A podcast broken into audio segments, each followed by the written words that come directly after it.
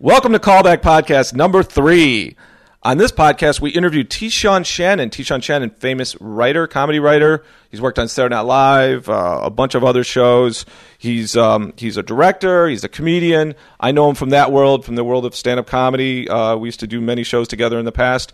Uh, we had a bit of a problem with this podcast. We lost the first ten minutes of audio. We had kind of a, a crash. We had a program we were using, and uh, it wasn't compatible with our computer, whatever the deal was. We lost the first 10 minutes. All you basically miss, folks, is uh, T-Sean and I just catching up, uh, talking about the early days of stand-up comedy, and uh, then T-Sean, huge Astro fan, Houston Astro fan, uh, talking about how good his team's going to do this year.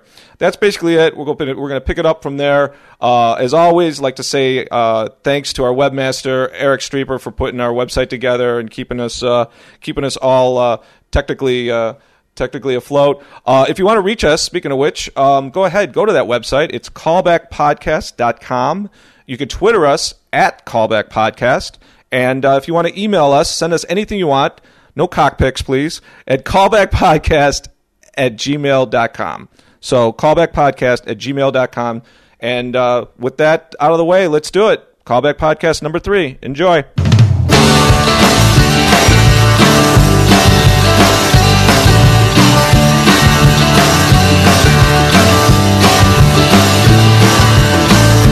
Yo. Five minutes. Hello? Now we're recording in GarageBand, which right. should work for the remainder.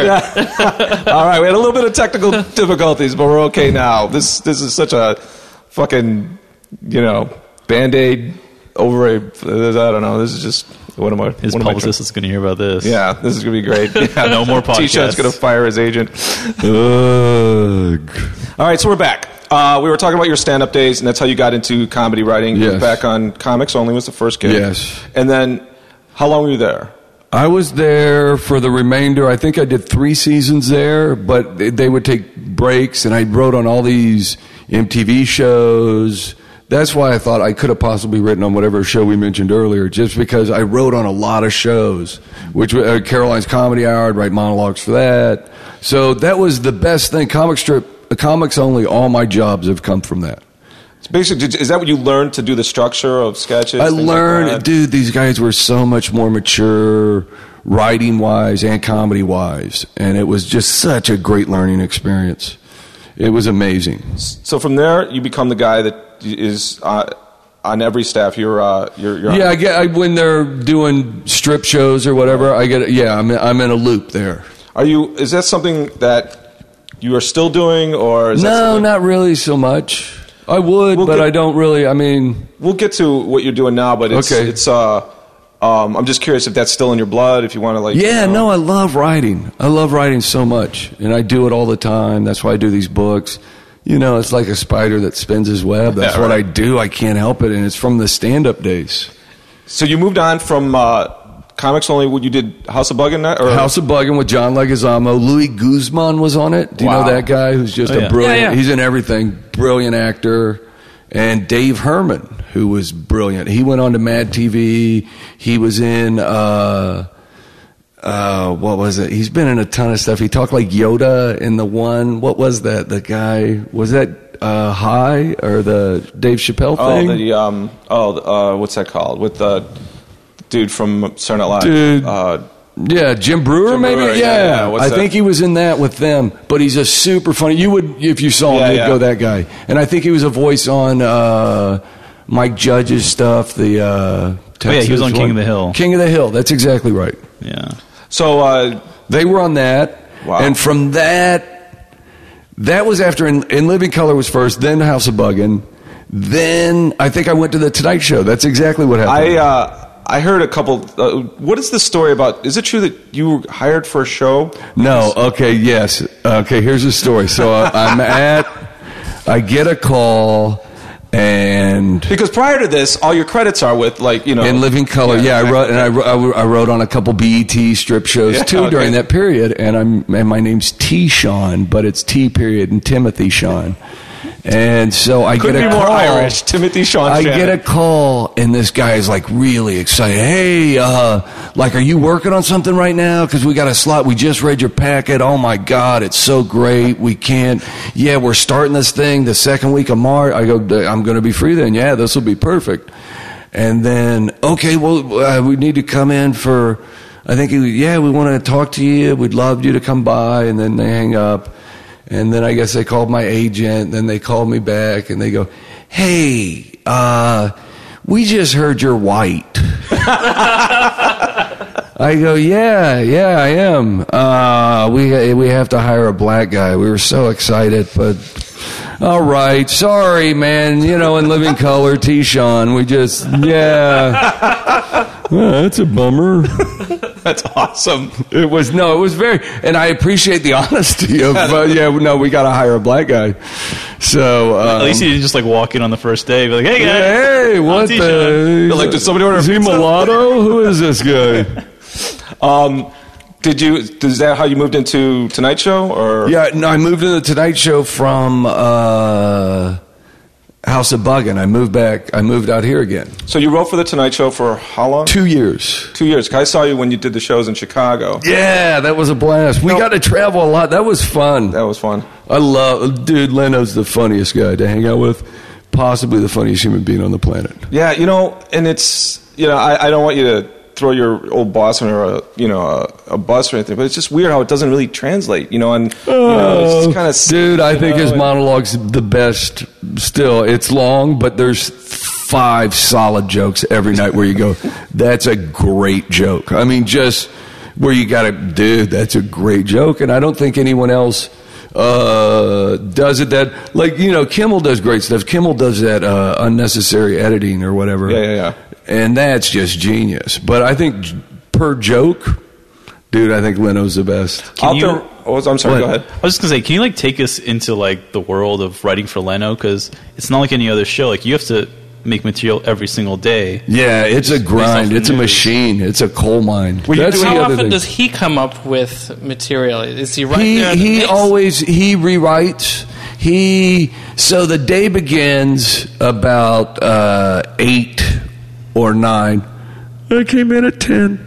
Um, dude, I know. And he CPT. I, I man, I tell you, they really did think I was black. I would come in late every day. So, uh, what's the story on this guy? He comes in late every day. His name's T-Sean. Okay. So, so um, he had his office downstairs where he would he would come in every morning, uh, read what was written the night before because people write at night, and they would fax him jokes, and so he would read all that while he was working out, and then he would finish his workout and then go upstairs to his office right around ten thirty.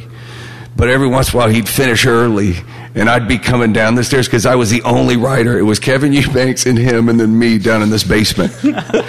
and I would be coming in late sometimes, and he would see me, and he would either go, "Oh, I wish I could come in at ten o'clock. It must be nice," or he would look at me. Look at his watch and pretend to take out a little notebook and write down something, and then put it back in his pocket. And those were always the days I had to turn in more material. but I was a bit guy, so I wrote bits. I wrote the things after the monologue. Like field bits or Like like jaywalking or celebrity products or whatever. And this was during the OJ trial. This was one of the this, here's why I got the job. I had written this thing. It was like the Bud Bowl, but it was the Bud trial. and it was like the lady who testified from the airplane was a little bottle of liquor and uh, uh, Kato Kaelin was a tropical whatever, some type of fruity drink. And uh, whatever the big fat lawyer, what was that guy's? I don't even remember. It was so long. Shapiro? No, no, Shapiro was a slick one, and then the Johnny Kardashian? Cochran had big eyebrows. It was uh, no, it's the old Texas guy who, from a Marine to a Marine. Let me ask you a question. What's that guy? I don't even fuck, I remember. don't remember. Whatever, but he was a big two liter. But that was what I turned in, and it was, it, dude, it was a, re- it worked out really funny, and it was really nice. So that was one of the things that got me the job, I think, because I had had that bit. So I would do stuff like that, and the monologue guys would come in early and they would write and then after a certain point like 2.30 if it was like super current you could do it but they'd start writing for the next day and I would always fax bits to him, like what I wrote during the day for ideas. I would always come up with ideas for new bits after the monologue. I would fax them to him at night, and he would give them to the head writer and say yes, or is there anything here? And um, it was really cool. I have something here. I'm going to find it later when we did take a what- break. What time did uh, What time did you guys shoot? We shot at uh, 4:30, I think. Four thirty. So you're pretty much living this job. You know, Yeah. you're coming home and you know you're thinking of stuff and sending it. in for the thinking of next day, yeah. stuff. But it was like I'm really good at that. I'm, and I don't mean to brag or anything, but it's just something that comes super naturally, and that, and it came naturally at SNL as well. You know, Well, that's awesome. Did, uh, is this how you got in the world of like writers and other, like? I know that is it, is the next step Saturday Night Live for you in this? the next step was Vibe, Vibe. then the, then the, then the Magic Johnson show, then Saturday Night Live. I will say that one very loud. Eight years at the historical Saturday Night Live and Magic Johnson. was it the Magic Johnson show where you're like, well, this won't. This is obviously we're not going to get renewed. Dude, you know what happened? I left before the I mean, show even that- started. were you worried that like you know your your, your host is sick? You know, he's like you know what I mean. It's like. Dude, no, come soon, on, John, too soon. too soon, too soon. Well, I'm wondering about that. Like, like was he? Did he announce that he was sick? He was sick already. Yeah. Yeah, he And then they gave him a he- talk no. show. You know what? He's not sick. He has a disease. He, He's infected with a disease, but I wouldn't right, say all he's sick. All right, he's not sick. Um, What had convinced you to leave Leno? Would- Uh, I got the, I got offered the head writer job, and that at- was more appealing at the time. It was, yeah. I mean, it was a little more appealing, and it was, you know, it was a gamble. And I, and you know what? I didn't want to leave. I'll be honest with you. I went in and talked to him about it, and I, I teared up because I really, I can't tell you how much I love Leno. I think he's a dude. He was my hero when I was just starting stand up, and his stuff on Letterman was some of the best stuff I've ever seen. that's seen. what. If you don't, if you've never experienced Leno or never think he's funny, go watch him on the old Lettermans. Dude, no one was funnier. I tell you, What's my beef? Right? Is that what's my beef? But just it was, and it was, and if you look back there, it was always, it was never controversial. It was always middle of the road stuff, but it was always the best takes on all this stuff. And so if you look at that, so I, I was really sad about leaving, and and he told me, he goes, dude, you know, you're thirty. He goes, this is the time to take a chance. So I, you know, which was super cool. And it, dude, he's such a good guy. I've always and super nice to my parents, and everybody there was cool working That's at awesome. Leno. So it was fun. I just went back yesterday with Lenny, and dude, it's so nice to see all those old people. Oh, wow, wow. You know, I don't mean old Yeah. people, old friends, friends I knew from before when we were both young. Well, that's great. So you went down to the show. I went down to the show. How many of the writers are still there then when you were there? Not as many. Most of the monologue guys are there. I think Yeah. all the bit guys are gone, but I see all the monologue guys, so that's cool. That's cool. So then, uh, So then after that, I go to Vibe because, and it's a Quincy Jones Quincy show, Jones, right. and that's the only reason I took the meetings because Quincy Jones was the meeting. I said I want to meet Quincy Jones. That's cool. And dude, the nicest guy, super nice. Have you worked with any assholes? No, I'm Um, I'm sure I have. Just this one guy named Oh. John Novotny. John Novotny. Needled me for six months I'm to do a sure. podcast. picking on a guy who's got AIDS. guy. Dude, I'm going to my fridge, man. I feel like Louie Anderson. I remember he said, I, went, "Where do you like to have, Where do you like to have sex?" I asked him. He goes, "Dude, near a fridge." I always thought that was a good answer. So uh, you buy- died Dr Pepper, hillbilly from Texas. Yeah, Um, how now? Saturday Night Live. You you went there dude. Fred Wolf gets the call to get my stuff read because it's really weird getting stuff read there because it's yeah, it's very bizarre. So I get my stuff read by Tim Herlihy. When you say it's very bizarre, it was uh, you have to like, kind of know somebody? You it's like, Sometimes, yeah. I mean, but you don't. But it helps to get it to get it seriously considered, or you know, I mean, it, yeah. Anytime you have a guy who's been there, who's good, and says this guy can do it, it goes to the top of the. Oh, cool. And they have so many submissions. no. What would you? What would be a regular packet? Like what? Like ten? Three sketches. No, less is more. Whenever you're submitting writing or anything, it's always the shorter. If it's a video, the shorter the better. It's always less. Don't give them because they're they. That's you're giving them reasons not to hire you if you give them too much stuff. If they're looking for a reason, then they'll go, "What about this one? This is a shitty sketch. This guy." How about those other five good ones? Fuck that. Look at that one. yeah, it's A good. donkey. Writers are They're trying to put shit back into. Come on. Hey, I didn't know they had a Jewish grandmother deciding this. No, they do. That's exactly who they have. Dude, actually, that's kind of a funny sketch. People trying to put shit back into a donkey. Did uh, did any of those sketches like? Do you remember any of them? I don't. Um, I don't think any of them made it. One commercial parody and two sketches. One was a topical sketch, and they love topical stuff there. That's a big key to getting stuff on. Is you got to be topical. Why this week? You're Lorne Michaels. That's very bad. No, that's my Jewish grandpa. I don't know. I don't do good impressions. Kitty, my wife, does good impressions. So I, I forget. One was political. One was um, a commercial parody, and then the last I forget. I don't even remember what they were. I remember. I remember I was writing them during the All Star Home Run Derby that Mark McGwire was in. God forbid you turn the TV off to. Dude, I love baseball. What can I say? No, I do remember I was sitting at a table typing it on my computer, watching that in the living room. so um, So they, I get red. Here's so I get red. They kind of hold off, and then at the last minute, I think Quinn told them about me as well. Colin Quinn. Colin Quinn, who I'd worked with in Living Color, we shared an office. Oh wow. And it was like, uh, I'll tell you about that later. But um, so he knew, and then when Fred Wolf called, the guy flew me in to, to uh, for an interview, and which was super cool. And he even goes, uh, "Yeah, I, I I was regretting not flying you in." And, it, and flying in was weird because I'm working out at the gym. My wife calls me. NBC just called. They want you to get on a plane at five o'clock, and it's like two o'clock. And I went, okay. and then I went down, got on a plane, flew red eye, then met with them that afternoon, and then flew back. Did I? Fl- I think I stayed the night. Did you know you had it?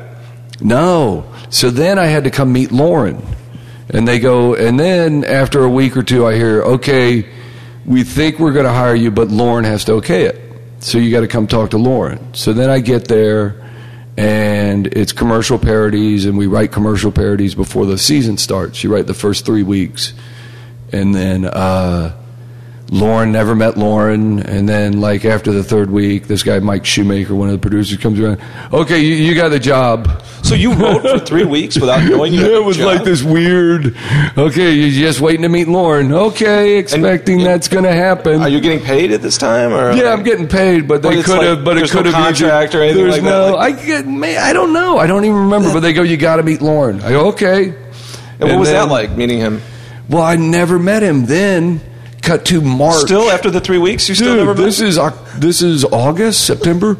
Cut to March, where I'm writing a cold open uh, for the Monica Lewinsky thing, and they were, did an interview, or was it Linda Tripp? Was it, it was showing on the Today Show on Friday, and we got to go look at it Thursday night to try to come up with an idea for a cold open. And so we watched it Thursday night, and then the producer and me, Steve Higgins and I, From Higgins the producer and me, yes, brilliant guy. Very funny. He, we call Lorne, and Lorne, um, "Mm, this is my first conversation with T-Sean. And I go, hey, pretty cool, huh? He goes, let's see how it goes. Dude, but he was aware he had never talked to me. Like I would see him at table reads and really? So like he'd be around, you just never had a conversation with the boss. You just I don't know. Never really had a conversation with him. Did He's that make aloof. you feel awkward? No, it made me feel confident. Of course, it made me feel awkward. the hell? This guy doesn't speak to me. Dude, it was always some type of weird. Mm, I don't know, maybe. but then when then when you talk, he does talk to you. He's, he's super warm. He's super nice guy. He's super funny. That's the thing I didn't expect. How funny he is, dude. That guy, Really? So laser quick. Oh my god. He did a thing. I think it was one of my first weeks there. And Joan Allen was the host, and she was part of Steppenwolf Theater. Oh, yeah. And so the monologue she was doing, this guy kind of writes uh, Chevy Chase anti jokes, like "Thank you very little," stuff like that. So he'd written that she's up there talking about being in Steppenwolf the band, and it it wasn't going well, and so Lorne turns to the writer because during dress, there's an eight o'clock dress that they have sketches at. You have to sit next to Lorne. He gives you comments on your sketch and what to cut and whatever. And so the monologue is just oh, it's in the tank. And Lorne turns to the writer who writes anti jokes. He goes, "The monologue is killing." Oh wait, it's not. so he gutted the guy with his own joke and like it was so brilliant. And I was just like, wow. You used that guy's own weapon against him. You got it out of his holster and shot him in the belly. Wow. But dude, it was so funny. Did you ever do any acting on SNL? I asked questions in monologues. He would show up like you know the guy in the audience. And I had one punchline in a Tina Fey sketch. It was about when Joe DiMaggio was uh, went to the shoot where Marilyn Monroe's thing was blowing up, and he went nuts. And I even forget who the host was. It might have been Charlotte. Her dress was coming up. Yeah. And they go, "Hey, can the cameraman?" Get, and I was the cameraman. I go, "We can't get any closer. I can see her patch." And it wasn't a bad line, but people were like, "Who is that guy?" They don't, they don't know. There's like all everybody's in the sketch, and then there's me, and it was like I could see her patch. Crickets. Uh, bummer. This is the only sketch I was ever in. Hey, are you, by chance, are you related to Molly Shannon? No, I'm not, but she was there when I got there. But she's a cool lady from Cleveland. She's a super good lady. Now, you know how she got on there? This is the greatest story. She used to do shows out here. She's not a groundling, not a second city person. She did shows and she had a shoebox and she always had mailers and just was constantly doing shows and getting a room to do them in. And Marci Klein saw her, loved her, and she told me about the day she went out with that shoebox full of addresses and just threw them up in the air. And it was just such a victory. She is so cool, man. That lady, super cool. Her mom died she young. basically was She- just kind of a, a Dude, workhorse. just that's the way you got to do it in showbiz. You know, some people get handed to them, but very rarely.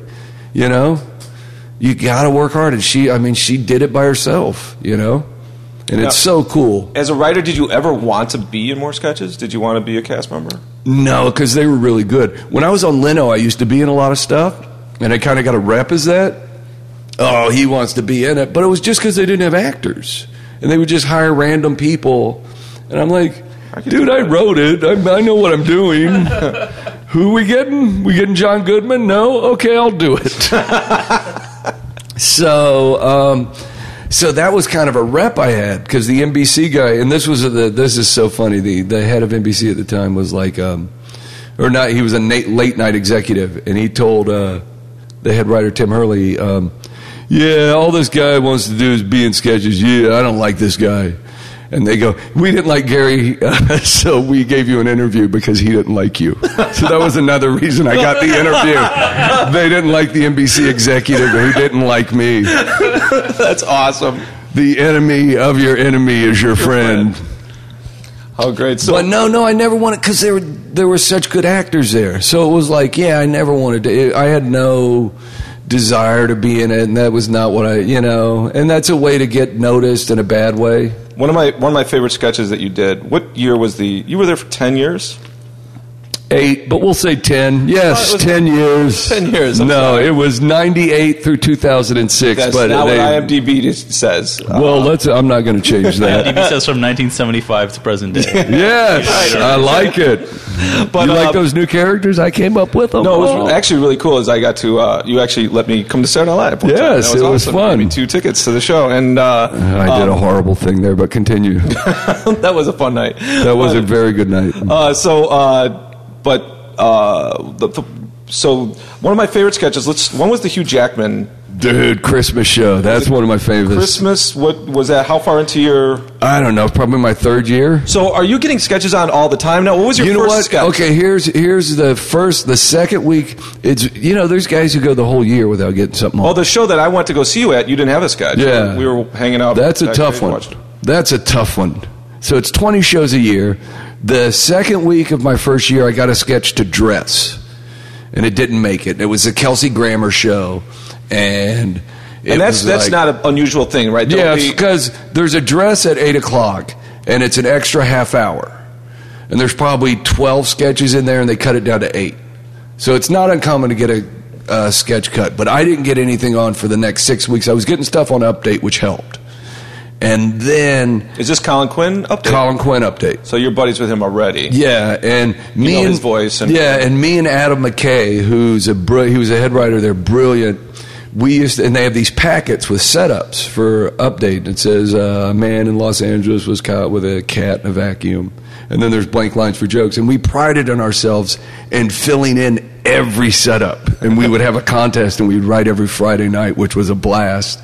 And then we'd swap them and read and laugh. My favorite joke, which made the air of his, was uh, Channel Four helicopter crashed in Hudson Bay.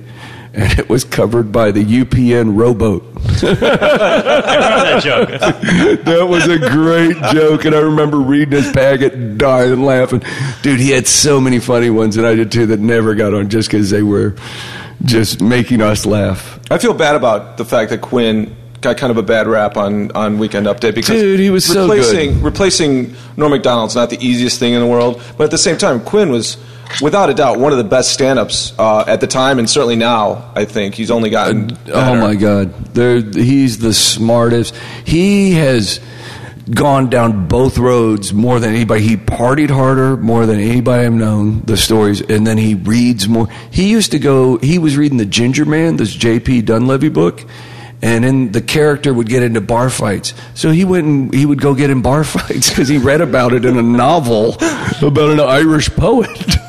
He's the only guy walking into a bar with a ginger man in his back pocket to pick a fight. And he was he had this amazing life and he's just he he rivals Leno. I think those two guys are the funniest humans that I've ever met. Oh yeah, I, we we did a show together, you, me, and Colin. Yeah, we did a college We did together. college That together. was that was a lot great. of fun. He was he was just a. What college? It was College of DuPage. Out in It was in Illinois. Chicago. Yeah, it was suburb of Chicago. Yeah, yeah. It was. I didn't uh, know there were clown colleges in Chicago. Thank you.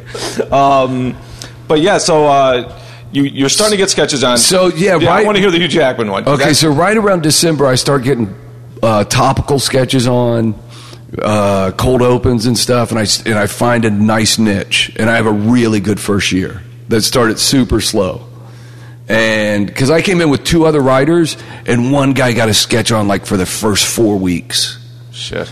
And man, it's just sweats pouring. Are- are you know they- what? are they- so are I'm they- there Are they supportive though, or like the other writers being? yeah, like, or is there no, no, no, no, no, dude. The Harvard guys. Competition between the writers? Well, I came from Leno. That was one of my credits, and everyone there hated Leno.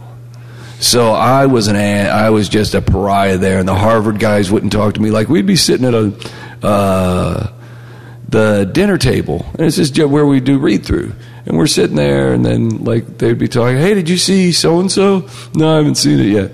I saw it. I thought it was pretty good, and then there no, one answers or listens to me, and it's just like okay, I'm new here. So I'm going to let that slide because maybe y'all don't know better. Dude, but I, dude, and I'm a stand up too, and you know, oh, stand ups are the most hateful people on the planet. Yeah, yeah, yeah. So that never helped. Here's the story my first year, and then I'll get back to that. So my first year, and I just heard this. So I shoot a commercial for TurboTax with Tim Meadows, and I'm playing. He's in a late night band, and I play the drums. And so this is December, and it's on now. Look for TurboTax if it's before April 15th. So he's sitting there, and he goes, "Hey, do you remember what you used to do to me when you first got SNL?" I go, "No." He goes, "You don't remember how you used to bust my balls?" I'm like, "No." He goes, I had given an interview in USA Today. Ladies Man was coming out, and the guy asked me a jackass question. And he goes, Do, do, you, do you want to be a millionaire with a mansion and a, and a limo? And Tim goes, uh, His answer was, I'm happy with my two cars and motorcycle. And so that's what they put giant under his picture in the interview. I'm happy with my two cars and motorcycle. So he goes, You come down and knock on my door. I open the door. It's this new guy with really long hair. I had a ponytail back then. I thought I was Willie Nelson. And I'm holding the paper to the side of me, and I look at it, and I look at him, and I go, I'm happy with my two cars and motorcycle. Well, aren't you the everyman? Dude, he said, You would not let me off the mat for like four months after that. Dude, You have no Don't even remember, remember it. it. I'm such. That guy had been there 10 years. There, there's a new gun in town. He just and Quinn, I told Quinn the story, and he's dying laughing. He goes, Dude, you didn't even bump him into the hallway. You knocked on his door. Jesus Christ. You are a gunslinger. Had to shoot his hat off. He goes to pick it up. Bing! Bing! Bing! Dude, and it's just being a stand up. It's hard. Dude, I heard that and I was like, oh no. How many people's hats have I shot off that I don't know? Dude, it's a stand up. But so my first year near the end, I get stuff on. But I think my second or third year, I get the Hugh Jackman sketch on. Oh, that's great. And so Lorne keeps put, he makes it the last sketch, and a lot of times the last sketch gets cut because the show goes long. And uh, Hugh Jackman won't let that happen. It's his favorite sketch. Like when I meet his wife on Thursday, you're T-Sean, you wrote, oh my God, you wrote the kangaroo sketch. Like he, that's all he's talked about. So it's super cool. And then at a, during Weekend Update, the host and the producers and Lorne get together and they map out the end of the sh- what's happening for the rest of the show. We're running long. We got to do this, this. We need two minutes out of this sketch or whatever. And Jackman keeps going, uh, "We're not losing the kangaroo. No, no, we're we're not losing the kangaroo."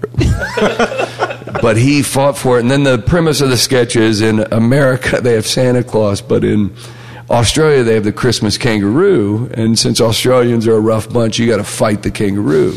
If you beat him, you get gifts. But if you don't beat him, the kangaroo can do anything he wants, and it, he usually sodomizes the guy. and so Will Ferrell plays the dad, and he goes, "Christmas was great five, but then at ten, took a horrible turn. They when the kangaroo won, so the kangaroo gets Will behind the couch, and." uh Dude, I'll show you the cue cards. I'll bring them down. Hold on. Put it on pause. Put it on pause. All right, all right. Let me pause this. All right, we couldn't find the cue card. Okay, we Back- couldn't Those find the cue cue cards cards. are fucking They awesome. were great. I know. I couldn't find them, but the two things on Here, the you can read cue this card. over here.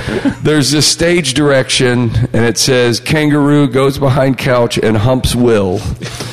and then the last one is the last line. It's like, uh, so the last year, after Will gets sodomized, he goes, I thought it would get better, but my dad lost the last five years in a row. He. For, for a minute, I didn't even think he was trying, and it cuts to Will, and he's in like these short shorts and a sleeveless shirt, and he goes and throws these two weak punches. He goes up, looks like you win again. Go get him a scotch and soda, kid. And so the last one, the kid I, my favorite part is like if you actually watch it though, like kangaroo kind of like uses his little paw, like turns him around, like turns Will around. Yeah, turn around. So Will turns around, and he goes, "Yeah, you know, I felt guilty getting a sweater vest for that." And so the last year, he kills the kangaroo, and he goes, um, "Sure, now in Australia, little boys and girls don't get toys, but they're spared the horror of watching a giant marsupial take their old man to Browntown." And dude, Browntown is just my favorite. And I and that was a phrase I stole out of a McKay sketch. Oh, it? I even go, dude, I got to use that. Yeah, I just realized that there's a kind of a theme. Uh, were you doing many videos at, at that point? You know, I got Bear City right after Well, that. was it right after that? Because Yeah. you had uh, the. Can- I just realized the kangaroo. You you have a lot of Dude, like- animal suits, You man. like animal suits. I tracked it down to, and I'm going to say something. These two young bucks who have been talking so much this whole show. the Andy Williams show. When I was five, it was on, and they had a talking bear who wanted cookies, and it was the funniest thing I'd ever seen. And I think that that's where I tracked it down. You- two years later, I went. That's where that bear thing comes from because I'm crazy about bears. I love bear suits. They're hilarious. Charlie, we always talked about doing a fake bear theater where you show a movie and each week there's just a bad fake bear in it. Dude, fake bears are hilarious. So Bear City, tell. Uh, have you guys seen Bear City at all? Bear City is an entire city of dudes in bear suits, and they wear like coat jackets, and they just live like humans. They've evolved, and it's like the uh, Fred Willard was the. Fred Willard was the narrator. He's genius, and then, but like, uh, Do the part with the two kids. uh, oh, and then the, the the only people who survived there was a meteor hit hit outside of Midland, Texas, and everybody evacuated. But bears evolved. And the only two who survived were two brave children who were quickly eaten by bears. and then, like, one is like a brown bear goes into a convenience store and there's a panda behind the counter and he's trying to get smokes. And he's going, grr. And the panda's going, grr? No, grr. Grr. So it's like it's stuff like that, and then there's another one where uh, Hailing a cab. a black bear is trying to get a cab, and he's got gold chains, and then a polar bear comes out, and the cab pulls right over, and then finally somebody gets out of a cab, so the black bear gets in, and then he ends up robbing the driver. You wrote a Bear City movie. Oh man, that's what I'm making these bear suits for. Is it I'm really? getting yeah, I'm gonna do it. It's like really, it's really cool idea, and it's just narration and the bear. You know what's happening because the bears. You know where I got the idea? It, I was on an airplane and I watched. With a bunch of bears? yes, me and bears. It was JetBlue, so they were like packed. They let bears Watching on. live TV together. But I watch. I, w- I flew back and forth. I lived here uh, in Glendale when I wrote for SNL, and it'd be like two weeks on, one week off. So I just flew back and forth because my wife stayed here, and I would watch the movies without sound, and at no point was I ever lost. I knew exactly what was going on. And I just realized like you didn't need the words, and I always thought that would be so cool because it's a visual medium. And so that's where I came up with Bear City, and it's also the emasculation of man that these bears, like the first one was this car wreck, and these two bears get out, and, "Ah, ah, ah, ah." And then they shrug and take out their wallets and give each other insurance cards. and it really is the emasculation of man. Like in the past, you would have killed that guy. But now it's like, eh, hey, here's this guy you can call. so that's where the idea came from. And I wrote this whole high school movie based on that. And it's this kid's adventures and his friends. And so I'm still working on it. I'm not, and with digital, I can do it on my own now. Right, right, right. Which I couldn't do this When you like uh, 10 years ago. Yeah. Yeah, I remember reading like the first draft. It was very good, very funny. Like, Dude, thank you. Yeah, no, everyone I tell about, like all my agents and managers are like, "Oh, why are you writing a movie without words? Great." and then they would all read it and they go, "Dude, you made it work." Yeah. So I, I think it is going to work, and I'm going to get it made. But uh, yeah, it's that's a lifelong dream. I love that, and I'm going to make it happen. so is that how you started transitioning into doing videos directing? Filmmaking, yes, I Was did. Bear City? I got to do a short for Harold, Yeah, I which saw was that. my movie. It was a- And- for the uninitiated, it was a, a short on Saturday Night Live about a kid in high school with male pattern baldness. yeah, he's a 12 year old kid. And he has male pattern baldness. I, I don't remember telling you my movie, right? Yeah, I know it's rough growing up like that. but he, um, and we shot one, and the wig was so bad. We were shooting three, and we only got to shoot one because the wig was so bad. It was a bummer. So after I shot that, I, I really got the bug to shoot, direct and stuff. And that summer, I shot Bear City on my own. I funded it, shot five of them. Oh yeah, you were telling me that you were shooting out in your front yard, and the cops pull up, and there's like everybody's just as bears, and they're beating each other. It was Rabbit Town, right? Was Yeah, it was Town? Rabbit Town. No, that was the best one because everyone would slow down because I, I had like 30 people in animal suits in front of my front yard. half were rabbits, half were bears. And everyone would slow down and like roll down their window and look or ask questions. The only people who never stopped or even slowed down were cops. They drove by and looked over and just kept going. Didn't say, oh no, I don't want to deal with that today. Fuck that. So it was super cool, but I shot that on my own in SNL Bottom, and it was super cool. And it was the beginning kind of of the digital short. Yo, without a doubt, you Yeah. started that that uh, that. The, it was almost like you took that Albert Brooks thing and brought it back. You know, remember when Brooks Yeah. used to do a film every week? And Um, it was, you know what? It un, uh, SNL was hard to get stuff done. Like Harold was like a real big production, and it was just because you were doing it through the show. Where when I came out here and shot it myself, I could do it ten times cheaper, and that's kind of what they did with the digital shorts. Oh yeah, the the Yeah. Lonely Island guys. Yeah, kind of, those guys are brilliant. It's that's. I, I'm assuming that's why they get to do what they get to do is because they Yeah, yeah, keep definitely. everything small. Yeah. So you uh, you started getting the directing bug. Yeah. Are you are you thinking features at this point? Yeah, I would love to do a feature. That's what I'm thinking, and I get and I have this script out called Harold. Well, before when you're doing these sketches on Saturday Night Live, now are you still doing videos and writing full sketches? Yeah, yeah, yeah. I would do because we would have off weeks in the spring. SNL is the greatest gig in the world because you work two weeks in April and you have two weeks off. March, two weeks, two weeks off. So I would, whenever I had a two week thing, I would shoot. Oh, cool. Uh, and I ended up shooting 16 Bear Cities, and they showed Where eight can you find those? Because I used to have You them on one website. They had them on that website, and then that went down. I don't know. I forgot to pay something or something. Oh, is that what happened? yeah. Oh man, I'm horrible. It was all set up. It was all Yeah, it was so great. I was sending everybody there, and then all of a sudden, like this link doesn't Yeah, work. I, Like, oh. I messed up and forgot to do something. But I don't know where they are. My manager has a lot of them online. Hot House Productions. Yeah, yeah. Uh, Hot House, just really quickly, is uh, um, a uh, management company, RZO Management. Yeah. uh, downtown. And they have a production company downtown that's wonderful. On, they put a show on once a month there that is just um, phenomenal stand-up show. I know that the, both of these guys have been to the show, Yeah. and uh, they do videos. I mean, really, just like it's it's nice to see something like that in LA where they're just keeping creativity alive. Yeah. kind of like. They're trying to do something, you know, which is nice, you know, and hopefully, And it's a um, free show. It's a free show. I don't know how the fuck have they afford that, but So, yeah, it's super free cool. liquor. It's, I know they go in the hole every every Yeah, month, but it's like yeah, it's a you know just building comedy. It's So- a cool place. at this point now. Does Saturday Night Live own everything that you do, Yes. or is there like Yes, but Lorne is super cool about that. so? it- So Lorne owns Harold, which was a script I wrote. I wrote a feature about a bald headed kid, and Lorne loved it. And he goes, "Why don't we make these shorts?" So that's how the shorts came about, and that was 2003. And then 2008, I finally got Harold released. I made it in 2006, I think, or seven. I made it in 2007. Yeah, yeah. With Cuba And- Gooding Jr. With Cuba Gooding Jr., dude, that guy's the best. I can't, again, I guess I say nice things about everybody, but that guy is the coolest.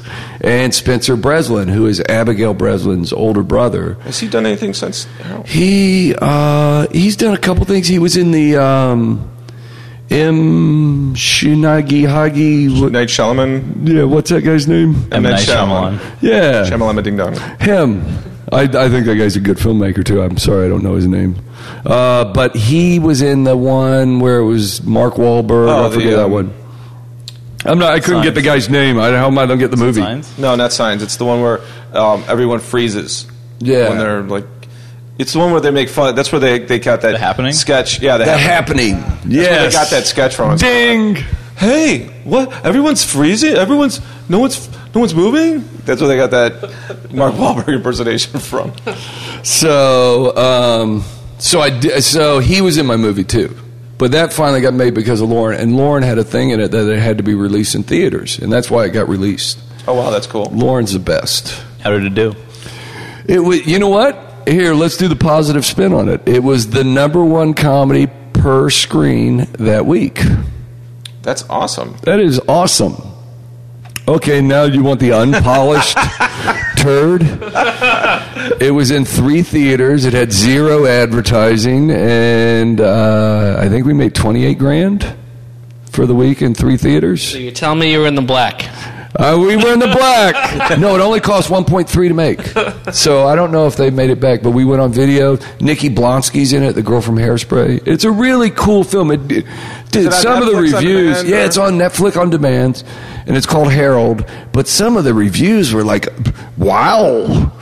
I just thought I made a movie. I didn't mean to. One woman goes, because I have jokes for adults as well as kids. I have a Harold and Maude reference. I have a lot of adult jokes as well as kid jokes. And the girl was like, I don't know who these jokes are for, so because kids can't give. Well, cartoons have never done that, have they? Every every Pixar film doesn't have jokes at kids. And then she goes, I got them, but I refuse to laugh at them on principle. Jesus Christ!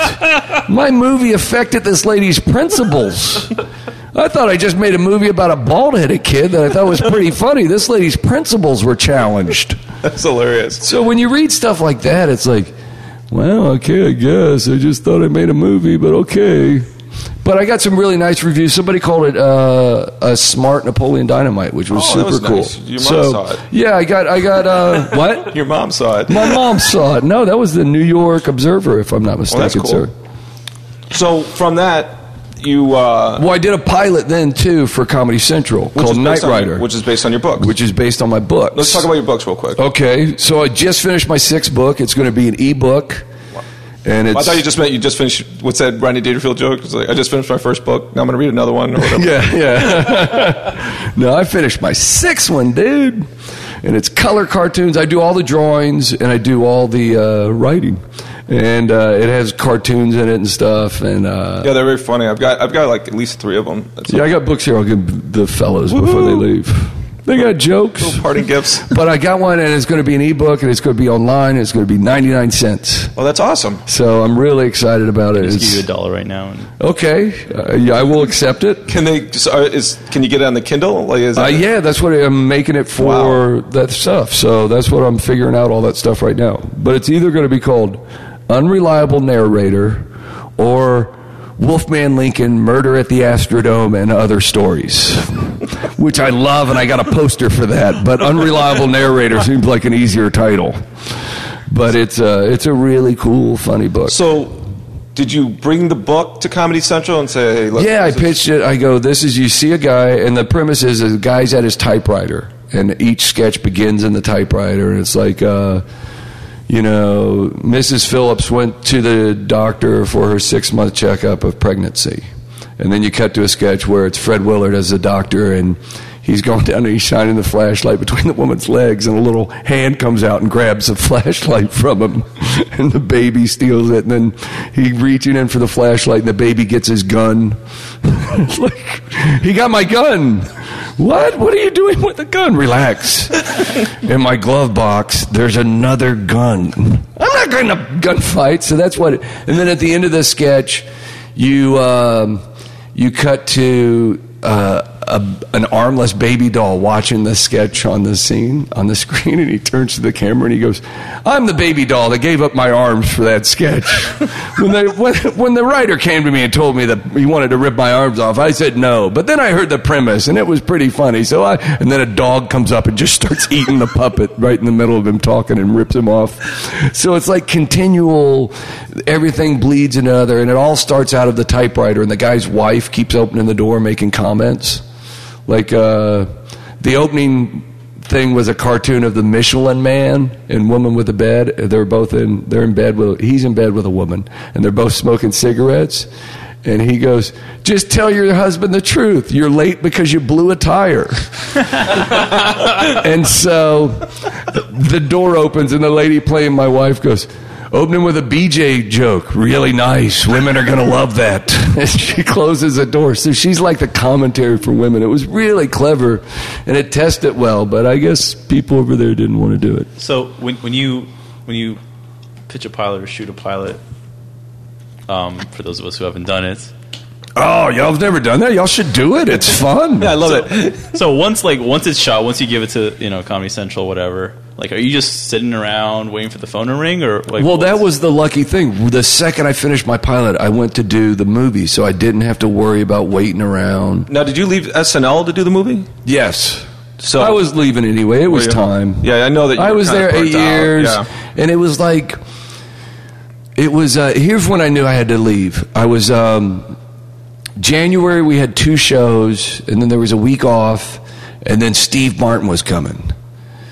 And I didn't want to go back for the two shows in January. I just wanted to stay here, and then I wanted to go to Steve Martin. And I don't even remember who the hosts were, but I just said, I can't do this job anymore. It's the greatest job. Dude, it is the greatest job in the world.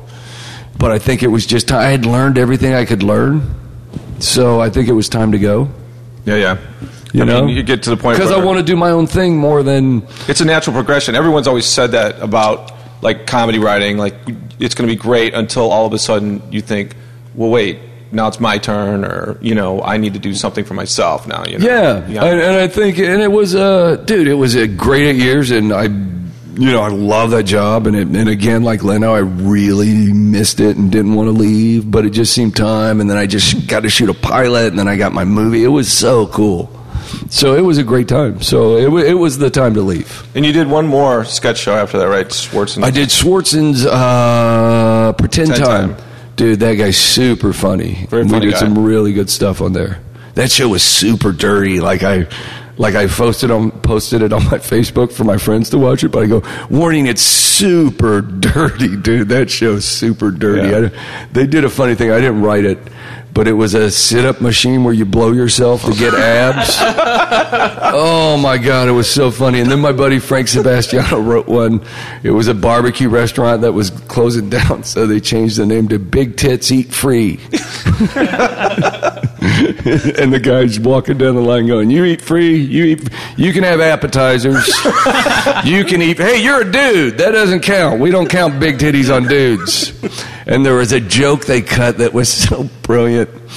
And the woman had had a mastectomy. Okay, half off for you, which was oh, it was too harsh, man. But it was a funny, funny, funny. I mean, it's a horrible joke, but saying it now, it's Yeah, very. right. It's, I mean, I'm it's a glad- horrible no, no, joke. they should have cut it because it's offensive and would hurt people. That said, man, somebody's got to get hurt in comedy. You know, that's the rule of comedy. All right, let's talk about this now. Do you think you've softened at all, having write, written for networks, and do you think like you? You know what? idea- I've softened by having a kid more than I was- anything. here's what I was going to get at because um, but but I don't think. s- let's let, let me get to one other topic real quick. The aristocrats. Okay. Um, you uh, you have a part in the aristocrats. I go on this. My buddy Paul Provenza gave me my first job. Tells me he's making a movie based on one joke, and everybody's going to tell the joke. So I say, of course I will do this movie that no one will ever see. and in it, the premise of the joke is that it's this family that is very disgusting, and they have incest sex, and they shit in each other's mouth. And they fuck the dad fucks the daughter, then fucks the son in the ass, and makes the daughter lick his. But, but they're doing this because they're at an agent's office. And They're at an agent's office. job. Yeah, I I know. I should have explained that part too. yeah, they're just not, That's so the he's just not doing it. Yeah. He's you don't see it, but the guy's pitching the act to an agent. He goes, and then I pull my dick out of my son's ass, and then my daughter licks off the shit of my dick, and then it's like this. It's uh, as disgusting as you can be, and there's usually a dog that gets blown in it too. And at the end of the joke is, what do you call your act? And he goes, we're called the aristocrats. so it's a funny joke. Hicks told me that joke. Uh, That's told- where I heard it. Hicks told me that joke. Yeah. so he comes to my office at SNL and goes, Do you want to do it? And I go, Yeah. And so we film it and I tell the joke. And then also he gets me to define all these sexual terms. And in the movie, it's me and Andy Dick breaking down what uh, the rusty trombone is. So just company I'm with. I'm not getting a good shake there, in my opinion. it was both. I because I listened to some of the commentary, and apparently you and him were just just spot on with your descriptions. Like like you didn't prepare. You didn't. They didn't say, "Hey, Andy Dick set it up like this." You just both went on the same tangent, almost exactly, in the intercut between you. Dude, it's so funny. So I do that, and then the joke I tell at the end, I go, you know, I actually had another version of that joke, and I tell it to Provenza. He goes, oh, dude, we got to tape that. I go, okay, I'll tape it. And he goes, oh, it's three African American women, and they have a show, and one reads from, uh, I forget, some poet, while another paints a picture of the girl by DeCroix, while a third girl plays the harp. What do you call your act? We're called the nigger cunts. So, Provenza's dying laughing. He goes, You gotta do that, please. Tell I go, oh, dude, it's a joke. It's a movie about a joke no one's gonna see. Sure, I'll do this. Turns out they get a distribution deal. It's a big hit. I it saw it at a huge 18 opening party. I didn't even know you were in the movie. You know. So then, so the movie's a big hit, and I haven't signed a release yet. So man, I'm getting a lot of call. Hey, we need you to sign for the release. Hey, what are you doing? You can can you sign this for me? And I'm like, okay. So then, Have they- you seen the movie at this point? I have not seen the movie at this point. Then I go to the premiere. I walk in the premiere, and it's Penn and Teller produced it. And so it's just so cool that those guys know who you are when you walk up. And and Penn Jillette's going, come on, say it for me, nigger cunt, nigger cunt, nigger cunt. Please say it for me in your southern accent. I go, okay, nigger cunt. Ah. So we go in. Then there's all these people from a show. When I walk in the theater, I start hearing, there's T-Sean. That's T-Sean. That's T-Sean. I'm looking and I go, I don't know these people. They go, we've seen the movie like five times. You're brilliant. Oh no. You remember me from a movie of a hundred comedians? Uh oh. Telling one joke. So, cut to the movie. People are dying laughing. Uh, Gilbert Gottfried does this version about it. Yeah, and then he's fucking him, and it's lubricant because, of course, the kid's gonna bleed. If you fuck a kid in the ass, he's gonna bleed. So that's the lubricant. Is he fucking? People are dying laughing, dying laughing. Then we finally get to my old joke. Nigger cut, the theater goes quiet. And it's like, wow, where are we at as a society that people can talk about raping children and we can all laugh, but still in this very room, the word nigger and cunt just chill it. Dude, it was like, and then I get this pit in my stomach, and then the credits come up and they say T-Sean Shannon, Saturday Night Live writer, real big. no one else has had what show they written on. I'm like, holy shit, you can't put that up there. You can't. Sean Shannon from Glendale, California. From Glendale, California, Saturday Night Live. And I go, dude, you can't write Saturday Night Live like that because then they're taking the hit for what I said. And that would, and Lorne would be rightly so to be pissed off if that happened. Especially if no one else is identified by their show. So I just go, and dude, it turned into a big hassle where they couldn't, because they'd already gone to post. So they couldn't, so they just had, they couldn't change it, so they just had to drop my name out. So then in the theaters, it looked like I didn't even want to be identified. and then in the, in the video, it just says writer, which I don't mind. And you know, I, I, I, th- I Well, I mean, think the whole you, idea, though, weren't you just basically going for the two most shocking? Yeah, no, that's the whole. That's all. And I even know? said, and then at the end of the joke, I go, "But you can't say that. Those are the two worst words in the English language." So I even knew, even thinking that still no one was going to see this except Provenza and his buddies. And then it got a big release, but it was like so funny that. Um, was there any type of blowback at Saturday Night Live? no, or- no, no, no, no, no. They were very cool about it. Because I mean, it was what I was doing, and I wasn't identifying myself They understood. with them. They understood that. It yeah, they like, understand the joke and everything. racist yeah. asshole out there. Yeah. You're just, you're just basically saying, you know, what is the most shocking thing Yeah. that I could say? And just like you said, the the jokes that precede it, you know, there's anal rape. It's anal rape of children, of and children. people are howling with laughter. not just Dude. children, but it's incestual anal rape. oh man! For the, uh, for the prospect of showbiz. Yeah, that's hilarious. They're raping that girl and then shitting in the son's mouth. oh, what did that guy just say? Oh, hold the phone. But okay, so that joke's a great example as, as, as to what I was getting to earlier. That Comics hate people. Because now you're now now you're a father. Are those jokes funny still, or Yeah, no, those jokes are still funny. I, I, you know what? Individuals is what I feel. You know what? And it really came after because Maggie was born the same after, before my movie came out. But dude, the the attacks, the personal attacks on me about my movie, really was like, holy shit! And there's a movie called Heckler that's really interesting. Jamie Kennedy.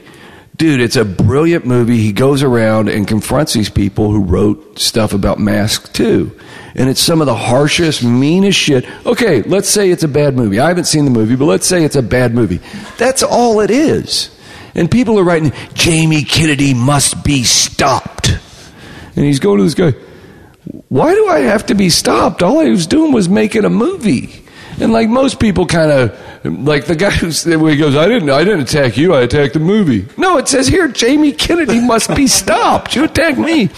Then there's those creepy guys who just sit there and smile and go, Yeah, I did write that. Yeah, and it's these sad you know, and it's and, and I don't mean to put I mean they are really sad people. And it's like that crushed me so much the attacks my movie got and the birth of my daughter that I I'm more conscious of who I hit. That was, but it also started at SNL when we would hit people, and I would go, well, you know, why are we hitting that guy?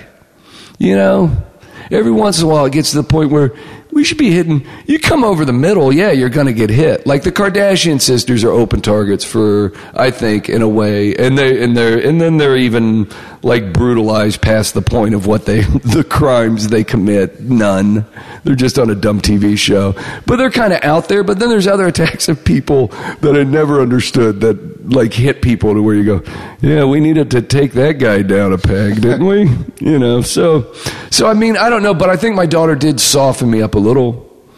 But I don't think it hurt my comedy. It just made it more aware. I was, dude. I'm always, I've always been just a hard hitter. Yeah, yeah. You know, I hit people across the middle. I helmet to helmet contact when I go. Were there sketches on SNL that you couldn't get on?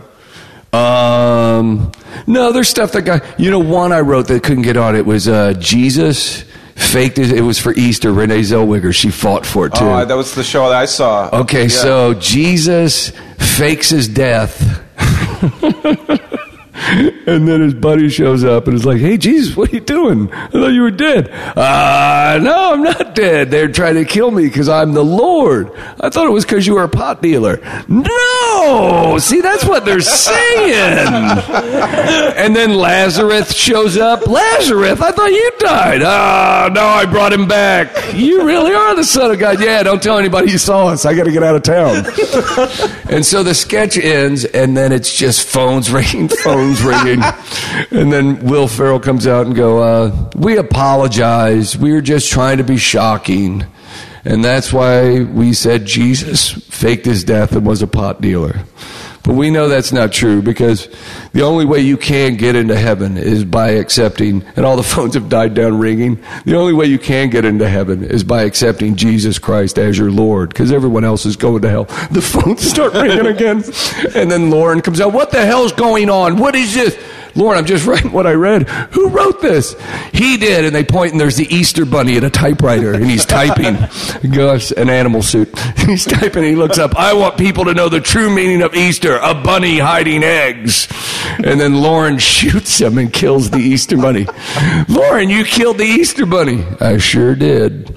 So that was the sketch. Wow. And dude, it was it was super funny. Renee Zellweger loved it. She was like, "Oh," and she's from Texas Yeah, too. yeah. And it all comes from my religious upbringing in Texas. And um, and then Lorne didn't want to do it. Why? Very obvious reasons. he would catch a bunch of shit. Shooting the Easter So I mean, yeah, yeah, that, that's even that's in it. I really didn't let him off the mat, did I? I had the head underwater that whole sketch. So, you know, and I don't, you know, and it's. uh I mean, when you see that, you wonder, dude. I understand why you wouldn't do that. I completely understand why you wouldn't do that. But then other times you see stuff. But then other times it's an excuse for why they don't want to. Oh, we can't do that. But they just don't want to do it, so that's what they say.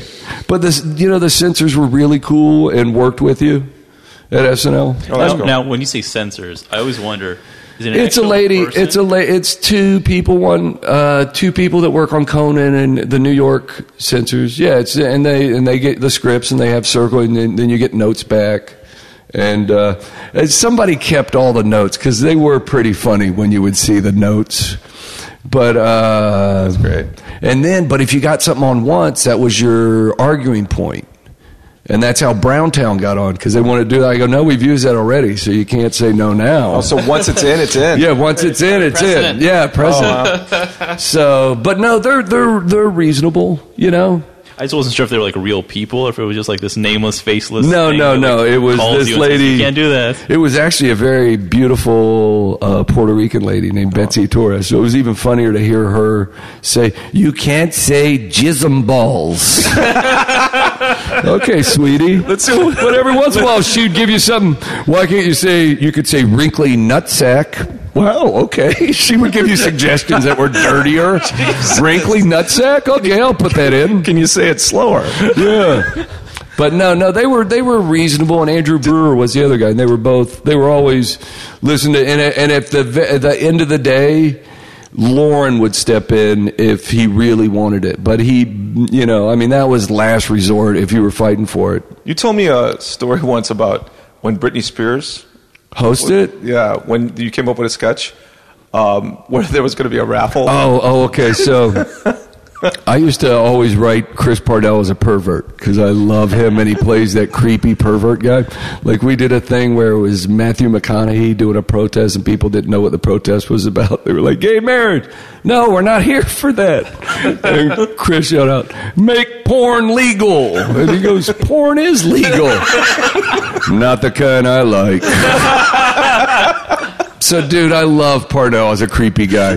So, Britney Spears was on, and she comes in. They bring your host. So, Monday, you pitch to the host in Lorne's office, and then Tuesday, they come around to your office and you tell them what you're writing. And she came in, and I go, I was thinking about this.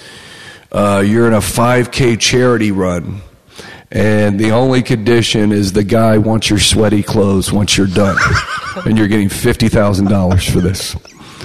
And she just goes, why would someone want my sweaty clothes? and I just have to go, I don't know. like she was No so, she really was a sweet, innocent girl. Like there was a sketch um, where she was pretending to smoke dope in a dorm room with uh, the Jimmy Fallon character in Horatio, and uh, she she and I go in. and I go, would you have a problem inhaling on a cigarette and just blowing it out? It's not going to be real marijuana, is it? no. Come here, give me a hug. No, oh, sweetie, I'm sorry. But no, she was nice. They were all, dude, everyone's, that's what everyone always goes, who's the worst host? Dude, everyone's usually game when they show up and they're always open to stuff. My uh, some of my favorite sketches that you've written are the uh, Nick Burns. Nick right? Burns, computer guy for Jimmy, Those are which was cool. Yeah. John just showed me that one. Dude, that's a fun one. That was Quinn loves that because he goes, "That's the most modern character that is only could be done that period." So Oh, yeah. that was cool, and that was based on a guy at Comics Only because the com- the writers were right next to the guy in this building who was a computer guy who got paged all day, and we were in our room, and a lot of writing is sitting around bullshit and telling stories. Really? Yeah, try to convince my wife of that, but that's part of writing. And this guy would hear us laughing, and just periodically he would like blow a gasket finally because I was always Frank, report to the first floor, Frank. Just all day, just walking by. One day, walked. by, Hey, why don't we stop typing instead of laughing all day, huh? And he was like at the end of the rope, and the poor guy. And just we were just all, and then of course, the second he left the doorway, it just burst into laughter. And so it was based on that poor guy, and he was just a bully too, who would come in and go, "Hey, so what you need to do is uh, the, move the control, move." As you're trying to follow as he talks as fast as you can. Okay, pull your menu down, bar, take the rest, live, and then uh, blah, blah, blah. What, uh, what move? Okay, sorry. Or even better, while you're still sitting, he just BOs you and leans in. so that was one, and then I wrote uh, Brian Fellows. Oh, I love Tracy Brian Fellows. Morgan. That's like Oh, my favorite one. Yay! Is that your favorite such- sketch? That was my favorite. Tim Herlihy he I should've invented the guessed all the character. animals. Yeah, dude, it worked out, and it was uh, Tracy's so funny, dude. He, you know what Brian Tracy Morgan is, dude, and it's Brian Fellow is his name. But it's called Brian Fellows Safari Planet, so he never had any idea that it was Brian Fellow, and he would get it half right. Every about about half the time he was Brian Fellow, but the other time he was Brian Fellows. Do you know what the sketch we're talking about? No. He's this guy who uh, the intro and Tim Herlihy he wrote the first one, so it was uh, he he isn't a zoologist. He's just a man with a third grade education who has an abiding love for animals. And then it turns out he's scared of animals and he really doesn't like them and he always has dreams about what the animals are talking to him. Get that snake away from me. Get that snake. That, goat's got devil eyes. So, but Tracy Morgan, dude, you know, he is like a live wire. Him and Chris Kattan, when they're on stage, they're just funny, and there's an electricity about them that just it's it's it's natural. And Tracy always described as roller coaster scary. Because he's like, ah, but you're never going to get hurt, but you are scared at times. Whoa, Tracy, oh.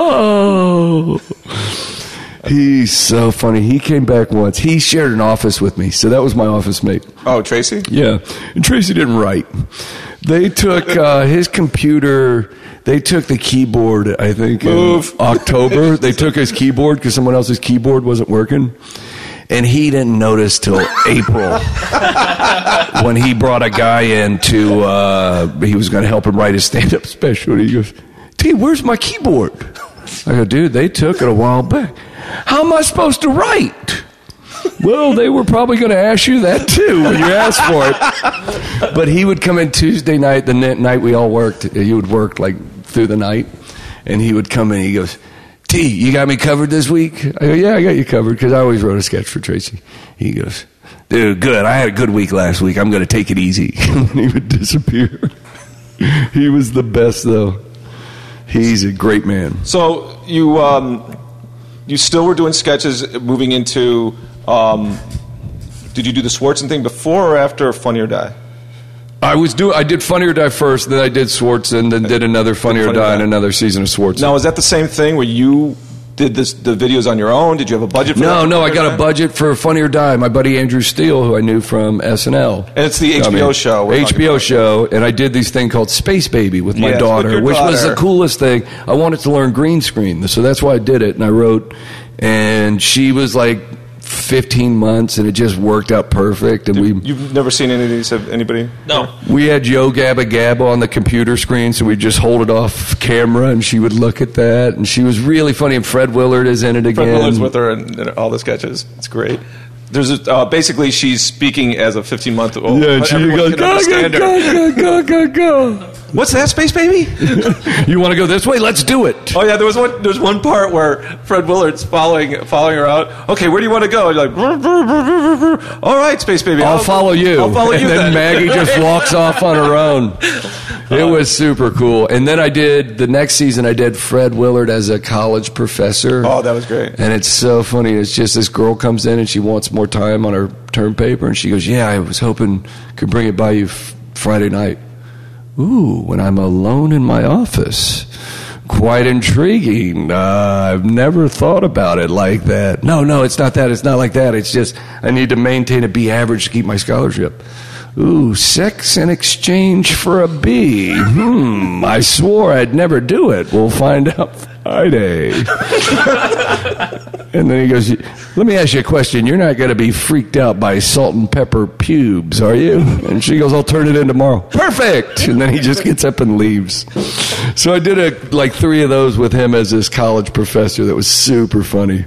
And so, are you? You're still doing those same type of videos? Yeah, I do. And this year I've, I'm doing 50 videos. I'm trying to shoot 50, videos. Like 25 of them are going to be baseball card theater. Baseball. Explain that. So baseball card theater, I have the, I'm a big card collector, and I have these cards, and sometimes I do the 420 team with people like, you know, Bill Stoner and Herb Score and Bud Daley. So I have people like that, and then I have the all eyebrow team, and it's all different teams. I did a rap song called "Looking for Some Mookie." That's my best one. I haven't seen that one. That's I a saw that great one, night. It was really dude. That's a great one. And there's another one called Not Cliff Johnson. There was this catcher, and he was a famous pitch hitter.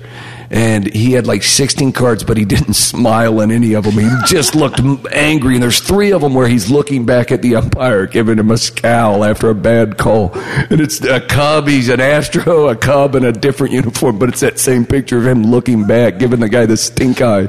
And so it's this song called Not Cliff Johnson. Uh, Mickey Mantle smile, Biggio too, but not Cliff Johnson. It's just a series of guys smiling and Cliff Johnson staring bullets at people. So that's a good one. So I made these, and Fox, we're still working trying to get the all the clearance for it, but Fox Sports website Might be doing the. Uh, might be putting them Wow. up, which is cool. Right now, it's on YouTube, right? It's on YouTube. you have I have a YouTube page. I have a channel or whatever, and I got a lot of stuff. And I just made a Spanish film. It's in Spanish and. English called El Gallo Loco. It's seven minutes long, and it's pretty crazy. And that's uh, the uh, chicken. The chicken, yeah, the crazy rooster. That's very funny. Isn't Will Ferrell making a movie that's totally in Spanish? Dude, now? I saw it. It's really funny. Yeah, it's very funny. My buddy Andrew Steele wrote it, and Matt Piedmont directed two SNL guys. But yeah, it's really cool, and it's off the telenovelas or whatever you call them. But it's based on Spanish uh, Mexican movies, I guess. that might be kind of interesting to see. It, it is pretty interesting. It's a pretty cool film, and they have all these big uh, stars from Mexico Oh wow! in it. Actual. So, actual stars, and it, They're the ones that work, work, work for scale. yeah. no, well, that's the problem. It's a low budget movie, but once people hear Will Ferrell's in it, no, you don't get a discount on anything. So it's like even when you try to make a low budget movie with Will, once they hear Will Ferrell, oh, okay, that's two thousand dollars a Yeah, day for this restaurant. Oh, come on. so, you, um, so you got the books. The new. I book got the coming books. The new book is coming out. Out. When's that? Uh, March, April. Oh, cool. So it'll be Yeah. about the time we put this up. Yes, That's awesome. Perfect. Perfect. Perfect timing. We'll put links on uh, for the books if anybody's uh, interested. And, You would uh, like, and I'm gonna put the other books up too. So Oh. all six books will be online, and they're 99 cents. And it's it's really books for people who don't like to read because I don't like to read that much. So there's no story over like four pages, and there's a lot of cartoons and drawings. It's very easy to read. The best part about it, you feel like, hey, I just read a book, and it only took you an hour. So, dude, I read a book today. Call of the Wild. You did it in a day? Nah, this is an easier one. Cool. Do you have any other film projects? Anything you're working on Um, slowly? I'm like, trying you to do the Bear City thing. I'm trying to write a low budget movie. Uh, dude, it, it's Bear Man. It's this guy who got deformed in the war. He got burnt, so he wears a bear head. I know, I know, but it's like a. It's set in the comic book land of like Batman, but these are just the low tier level criminals. and so he gets in trouble with just a dirtbag, but it's that type of comic book vibe. Wow, you really are going to be working this out in therapy someday, aren't you? Dude, I know, but I do. I just sold a show to Cartoon Network. Oh, cool. Called Kids in Space, and it's going to be a live action show. Oh, really? And it's these four kids who their parents are uh, get lost in space, and they get in a ship. They steal a ship from NASA and go look for their parents. So Wow, you going to use Space Baby? I hope to, but uh, dude, I shouldn't tell you this. It's again, my I do need therapy. The second episode, I want him to pick up a talking bear and then have him in because I can't justify it if he's from Earth and why he talks. But if he's on Bear Planet, of course bears talk on that planet. Of course they do. That's illogical. And dude, if you have a talking bear in a show, it's easy to write. It's so much easier to write for bears or goats than it is for people. That's awesome. Hey T, I just got to tell you, we this is probably a great point to uh, to let you go. I appreciate all the Thank you give so us. much. My God, this was a lot of fun. Did you have a good Yeah, time? I had a really good time. Oh. I talked about me. I love me. Enough about me. More about me. More Uh, about me. T-Sean, uh, T-Sean Shannon, of course, we'll put up all the links, and uh, we really appreciate it. We'll be following your career and checking out, checking it out. Yay, thank you. Love to uh, have a talk with you again sometime. It's great to catch up with you, pal. All right, cheers. Thanks for talking. Bye-bye.